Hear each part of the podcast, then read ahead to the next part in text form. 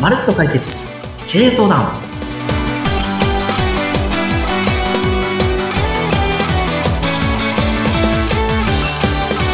皆さんこんにちは財務戦略エキスパートの宮下博成ですこんにちは、インタビュアーの若井のり子です。よろしくお願いいたします。よろしくお願いします宮下さん、はいはい前回、前々回と補助金のまあ成功パターン、そして失敗パターンと詳しくお伺いしてまいりました。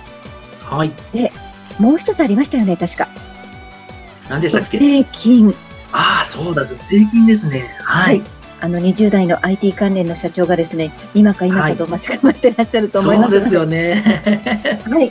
今回はこの助成金についてお話をお伺いできればと思います。はい、わかりました。じゃあ、助成金について今日はお話しさせていただきます。はい。まずですね、えっ、と、助成金をもらうために、絶対必要な条件っていうのがあるんですけども、若井さん、見当つきますか絶対必要な条件ですかはい。えー、補助金の場合はなんかあの、節税の、あの、金額だとかいろいろありますはよい。ね。はい。えはー、い。何ですか何ですかまずですね、はい。助成金の財源はどこから来てるのかというところが一つポイントになってきます。財源。はい。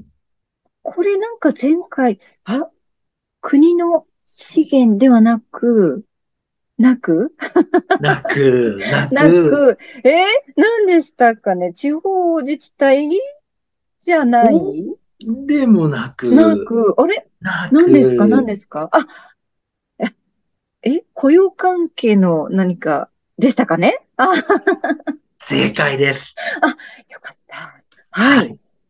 実は助成金をもらうためには、雇用保険を払っている従業員さんがいることということが条件になってきます。でした。雇用保険でしたね。はい、そうです。はい。じゃあ、この雇用保険なんですけど、ちょっと意地悪な質問しますよ。何ですか従業員さんは雇用保険払ってます。はい。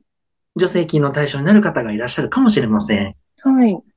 役員さんは助成金対象ですか役員さんは確か入れなかったような気がしますが。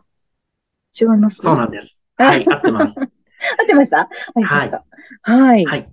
なので、役員さんは、えーっと、雇用保険には入ってないので、ええ役員さんばっかりの会社さんは助成金受けれないというような条件になります。うーんああ、そういうことですね。はい。はい。あくまでもこの従業員の方が加入している、えー雇用保険。それがあるかないかっていうところですね。そうです、そうです。まずここが一つポイントです。はい。これがポイントです。はい。じゃあ、次のポイントいきます。二つ目。はい。若井さん。はい。仮に若井さんの会社で、従業員さんがどんどんどんどん増えていきました。はい。でも今まで一回も助成金よくわからなくて申請してなかったとします。はい。さて問題です。はい。この会社さんが助成金を仮に申請するとなった場合、はい。 A、5年間遡って助成金をもらうことができる。はい。 B、今から先のものに対して助成金をもらうことができる。はい。 さあ、どっちでしょえ、あ、どっちえ、二択。う ?2 択です。 5年、5年間遡ってもらえることができるか、今から先うん。えうんじ助成金ゃないとダメなのか。ええ5年遡ってですか本当ですかえー え、ちょっとあの、当てずっぽですけど。えー、よ当てずっぽが大正解です。かった。はい、おめでとうございます。いや、本当に当てずっぽですけど、は何い。が違うんですかはい。えっと、実はですね、助成金って5年間遡っていただくことが申請すればできるので、はい。もし5年前から社員さんがいらっしゃるよっていう場合だと、ええ。申請してないので、もらい忘れてる可能性ってないですかそうですよね。はい。ええ、あります、あります、あります。今から入ってきた社員さんだけを対象にするのではなくえて、え。 5年前からいらっしゃる社員さんを対象にすると、もらい忘れてたお金結構もらえたら良くないですかいいです、宮下さはい。これ実例ちょっとお伝えしますん。ね。はい、はい、従業員さん7人の会社なんですけども、はい、えーそれこそ今回ご相談にいただいている、えっ、と、IT の社長さん、はえーい。年齢もうちょっと上の方ですが、ええ、ええ、えー社長さんからのご相談で、はい。えー実際に遡ってもらえることを知ってる方って意外と少ないんです。うーん。いや、そうだと思います。皆さんお忙しいですしね。はい。そうなんです。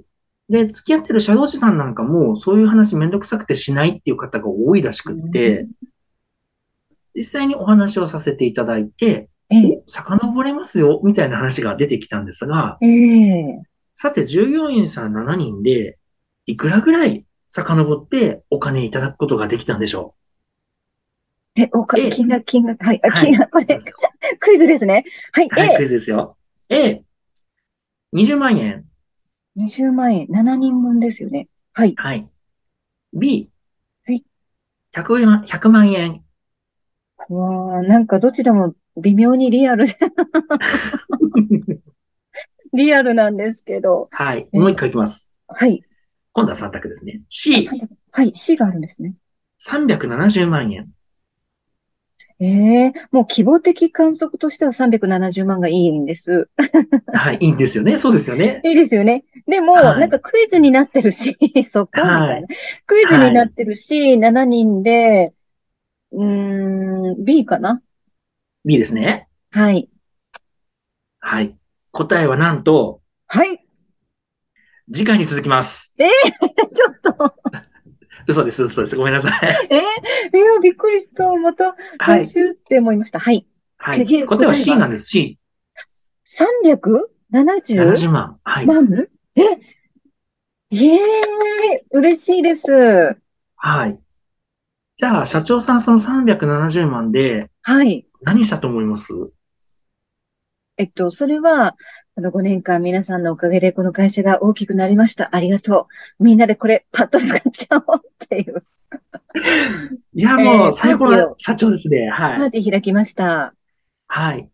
パーティーを開きたかったんですけど、はい。実はですね、それを採用の広告費になってたんです。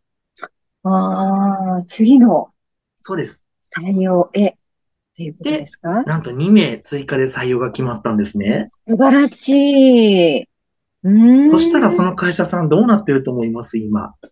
えっと、社員が9人になって、はい。もう、まあ、有能な方を多分、あのー全国から応募することもできたので、さらに大きくなりました。大正解。売り上げが1.5倍になりました。ええすごい。うーん。そっか。元手の370万で、次の未来に投資したっていうことですね。はい、そうなんです。うーん。はい。うち、なんかタイトルコール最近ついてると思うんですけど、この番組。はい。番組終わる頃になんか言ってましたよ ね。番組終わる頃になって、なんか言ってましたで、どういうことですかはい。なんか若井さんいつも番組終わる頃に言ってくれてませんタイトルコール。まエるンディンっと、グコールか。